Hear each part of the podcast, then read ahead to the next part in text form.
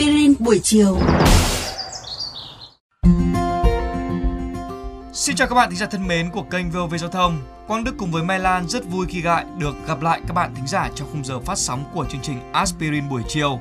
Chủ đề ngày hôm nay của chúng ta sẽ xoay quanh một món trang sức vô cùng đặc biệt các bạn nhé.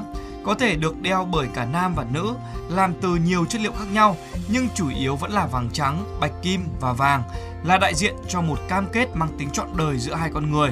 Bạn có đoán được là chúng tôi đang muốn nói đến món trang sức nào không? Vâng, đó chính là nhẫn cưới.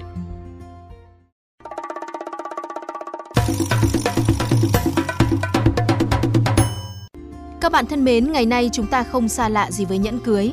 Hàng năm, hàng triệu chiếc nhẫn cưới được đeo vào tay những chàng trai cô gái như là dấu hiệu cho thấy họ đã sẵn sàng bắt đầu một cuộc sống mới, xây dựng một tổ ấm riêng của hai con người. Không đơn thuần là cam kết, nhẫn cưới và nhẫn đính hôn đích thực là kỷ vật tình yêu đầy ý nghĩa, có thể được gìn giữ và truyền lại cho nhiều thế hệ. Người Ai Cập cổ đại chính là cộng đồng đầu tiên trên thế giới khởi xướng truyền thống đeo nhẫn cưới, đặc biệt là đeo ở vị trí ngón áp út bàn tay trái.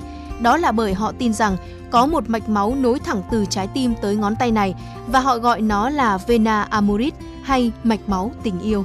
Niềm tin đầy lãng mạn được chia sẻ rộng rãi và tại nhiều quốc gia và vùng lãnh thổ, đặc biệt là những nước ở phương Tây, chỉ định ngón áp út bàn tay trái là nơi đeo nhẫn đính hôn và nhẫn cưới. Và vì thế, nó còn được gọi là ngón đeo nhẫn.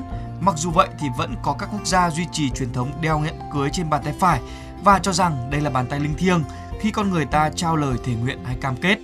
Tại La Mã và Hy Lạp thì nhẫn cưới vốn chủ yếu được làm từ da thuộc, xương động vật hay là ngà voi. Khi thành Rome bước đầu được hình thành thì nhẫn kim loại dần tìm được chỗ đứng. Tuy nhiên, phổ biến nhất vẫn là nhẫn sắt, nhẫn vàng, bạc rất hiếm gặp và chỉ có những người cực kỳ giàu có mới đeo chúng ở thời bấy. Thưa các bạn, trong nhiều thế kỷ, những chiếc nhẫn cưới trên tay các cô dâu được xem như tâm điểm của lễ cưới cũng như cuộc hôn nhân, cho đến khi những chiếc nhẫn cầu hôn hay còn gọi là nhẫn đính hôn dần chiếm sóng. Khác với nhẫn cưới, nhẫn đính hôn luôn là đặc quyền của riêng phái nữ. Nhẫn thường được đính đá và có thiết kế vô cùng đa dạng, giống như một món trang sức lộng lẫy. Cho tới đầu thập niên năm mươi của thế kỷ trước, kim cương đã vươn lên trở thành lựa chọn hàng đầu cho thiết kế nhẫn đính hôn. Ngày nay, nhẫn đính kim cương vẫn là lựa chọn số một của các chàng trai khi muốn cầu hôn bạn gái của mình. Vậy là ta đã biết thêm đôi điều về chiếc nhẫn cưới. Bạn có muốn biết thêm một số sự thật thú vị khác không? Nhiều người tin rằng là ngay từ những ngày đầu, nhẫn cưới được đeo bởi cả cô dâu và chú rể.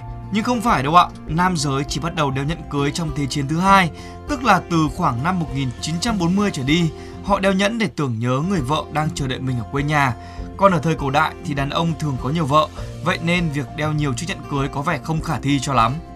Ngoài ý nghĩa thể hiện tình yêu thì nhẫn cầu hôn hay là nhẫn cưới còn thể hiện năng lực tài chính của một người đàn ông. Việc trao tặng nhẫn làm từ kim loại quý có thể cho thấy là một người đàn ông có đủ khả năng xây dựng và chăm sóc cho cả một gia đình. Trong nhiều nền văn hóa, việc chú rể đánh rơi nhẫn cưới khi đang làm lễ bị xem như điểm gở cho cuộc hôn nhân. Nào các chàng trai hãy học cách cầm nhẫn thật chắc chắn ngay từ bây giờ nhé. Vàng vốn là kim loại được yêu thích để chế tác nhẫn cưới bởi người ta coi nó là kim loại quý giá và tinh khiết nhất. Hàng năm, mười bảy tấn vàng được sử dụng để làm nhẫn cưới, chỉ tính riêng tại Hoa Kỳ. Tuy nhiên, nhẫn cưới làm từ bạch kim và vàng trắng ngày càng phổ biến trong thời đại hiện nay và thống kê cho thấy có tới bảy mươi ba phần trăm số nhẫn cưới được tạo ra từ hai chất liệu này. Các bạn nghĩ sao về chủ đề tuần này của chương trình Aspirin buổi chiều? Để nghe thêm hoặc nghe lại các số Aspirin buổi chiều trên các thiết bị di động, thính giả của kênh vê o vê Giao thông có thể truy cập vào các ứng dụng Spotify, Apple Podcast trên hệ điều hành iOS, Google Podcast trên hệ điều hành Android, rồi sau đó gõ một trong các cụm từ khóa Aspirin buổi chiều, vê o vê Giao thông hoặc là vê o vê Giao thông. Xin hãy gửi thư góp ý hay là câu hỏi về hòm thư Aspirin buổi chiều a còng gmail chấm com hoặc qua fanpage Aspirin buổi chiều của chương trình. Rất mong nhận được phản hồi của các bạn. Xin chào và hẹn gặp lại!